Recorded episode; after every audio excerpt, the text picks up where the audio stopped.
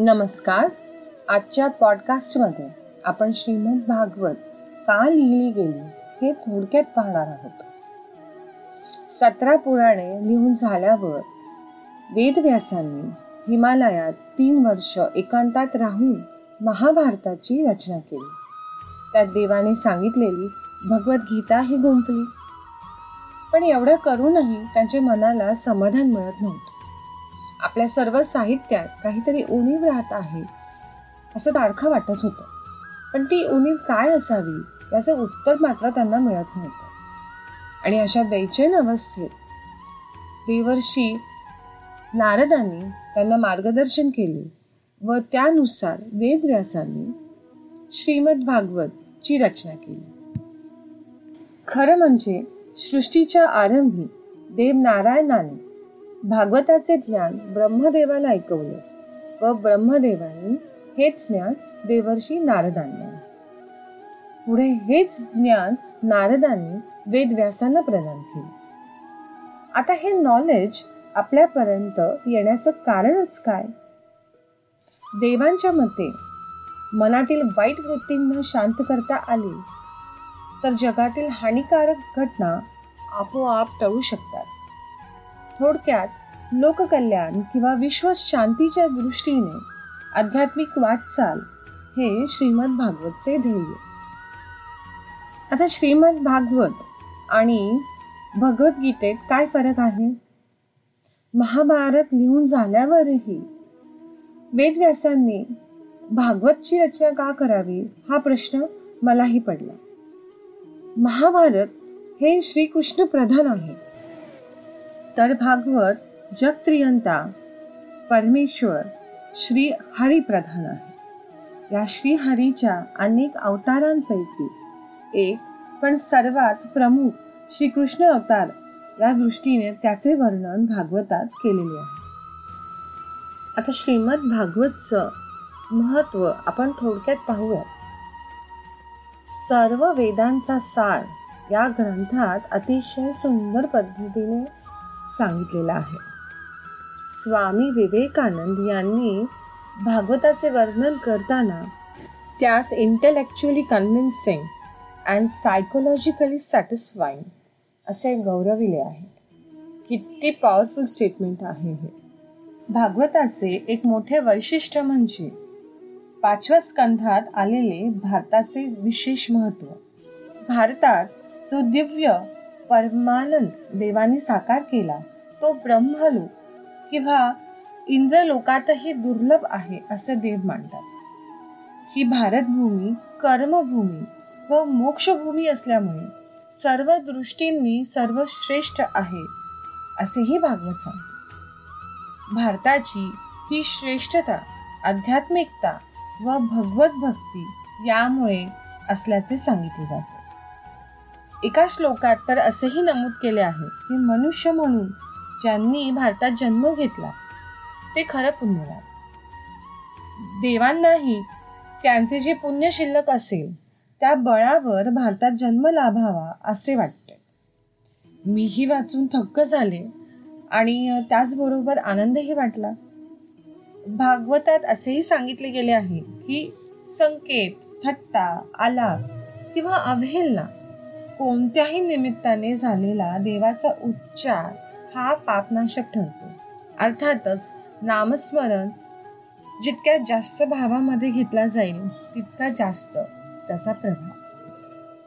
आता जे मी वाचलं यातून मला काय शिकायला मिळालं हे आपण बघूया.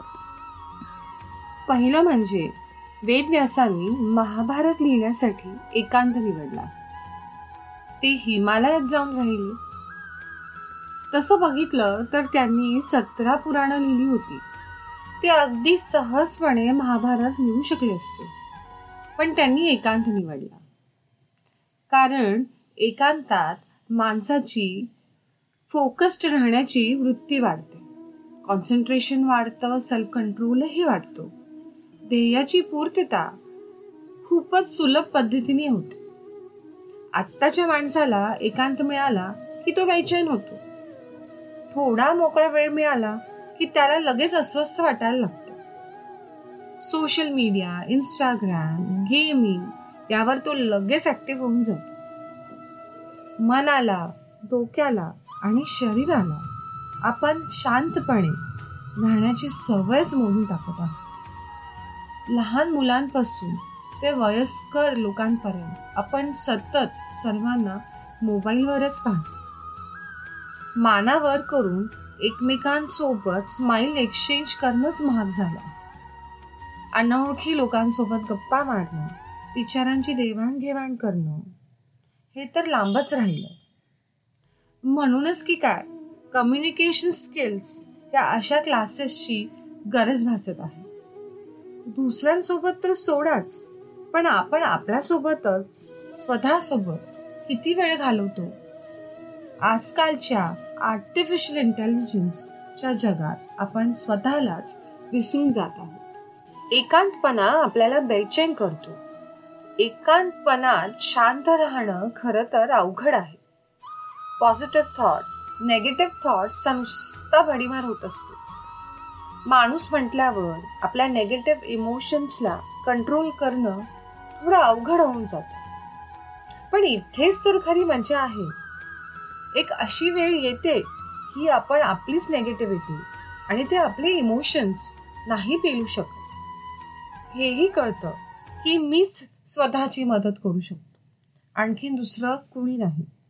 मग सुरुवात होते गोल ओरिएंटेड थिंकिंग प्रोसेसची गोल छोटा किंवा मोठा असणं महत्वाचं गोल ची पूर्तता करणं महत्वाचं होऊन जातं. रिझल्ट ओरिएंटेड अप्रोचवरून आपण गोल कम्प्लिशन अप्रोच बाळगू लागतो. आणि इथेच आयुष्याची जर्नी सोपी वाटू लागते. कारण फोकस पूर्णत स्वतःवर असतो. त्यामुळे एकांतात शांत राहणं शिकावं लागतं. थोडं सेन्सिटाईज डिसेन्सिटाईज व्हावं लागतं. आपला पिक्चर नव्याने पुन्हा सुरू करावा लागतो. मागच्या अप्रिय गोष्टी विसराव्या लागतात. माफ करावं लागतं. आणि वेळ आल्यास माफी मागावीही लागते. तेव्हा एकांतात शांत राहणं आवडू लागतं. दिवसभरात थोडासा एकांत हवा हवासा वाटू लागतो. कारण आपलीच ओळख पुन्हा नव्याने आपल्याशी होत असते. दुसरी गोष्ट मला जी समजली ती अशी. स्वामी विवेकानंद यांनी सांगितल्याप्रमाणे श्रीमद भागवत खरंच इंटेलेक्च्युअली कन्व्हिन्सिंग आणि सायकोलॉजिकली सॅटिस्फाईंग आहे. आणि याचा अनुभव मलाही आला आहे. भागवताचं एक पान जरी वाचलं तरी मनाला शांत वाटतं. आयुष्याची दोरी आपल्याच हातात आहे असं वाटू लागतं. सगळंच माझ्याच आटोक्यात आहे याची जाणीव होणंही महत्वाचं दुसऱ्या अप्रतिम पुस्तकांची शंभर पानं वाचली तरी ती मजा नाही कारण तो शांतपणा नाही. एवढं मी नक्कीच सांगू शकतो. आता या भागवतामध्ये काय जादू आहे हे देवालाच माहीत तिसरी गोष्ट म्हणजे कलयुगात देवाचं नामस्मरण केलं तरीही माणसाचा उद्धार होऊ शकतो. आधीच्या युगांसारखं वर्षानुवर्ष तपस्या किंवा नामस्मरण करावं नाही लागत. खरं तर आपण आपल्याला लकीच म्हणायला हवं. देवाने आपल्याला त्याच्यापर्यंत जाण्याचा एक शॉर्टकटच दिला आहे. मीही दैनंदिन जीवनात जमेल तसं देवाचं नाव घेत राहते. कधी खूप वेळा कधी कमी आणि मध्ये मध्ये तर विसरूनही जात. पण याचा फायदा मात्र नक्की होतो. ते म्हणतात ना to take the right decisions at the right place at the right time या वाक्याची मला सांगड घालता कधी कुठले डिसिजन्स घ्यावे कधी ते लांबणीवर टाकावे? कुठपर्यंत बोलावं? कधी थांबावं? हे तर्क वितर्क करण्याची माझी क्षमता वाढली आहे. आपल्या डिसिजन्सवर ठाम राहणे जे चाललं आहे ते आपल्यासाठी बरोबरच आहे या गोष्टींची जाणीव आपसुकच होती. माझा स्वतःबद्दलचा कॉन्फिडन्सही वाढला आहे. इंडिरेक्टली पेशन्सही वाढला आहे. थोडक्यात मी म्हणेन सिक्युअर वाटणं किंवा प्रोटेक्टेड वाटणं हे काय आहे? हे काय असतं? याची जाणीव जास्त वाढली. हे फायदे जे मला कळाले आहेत अजून असेही फायदे असतील जे मला कळायचे राहिले असते मला जे समजलं ते मी तुमच्यापर्यंत पोचवण्याचा प्रामाणिक प्रयत्न केला आहे. आता भेटूया नेक्स्ट एपिसोडमध्ये धन्यवाद.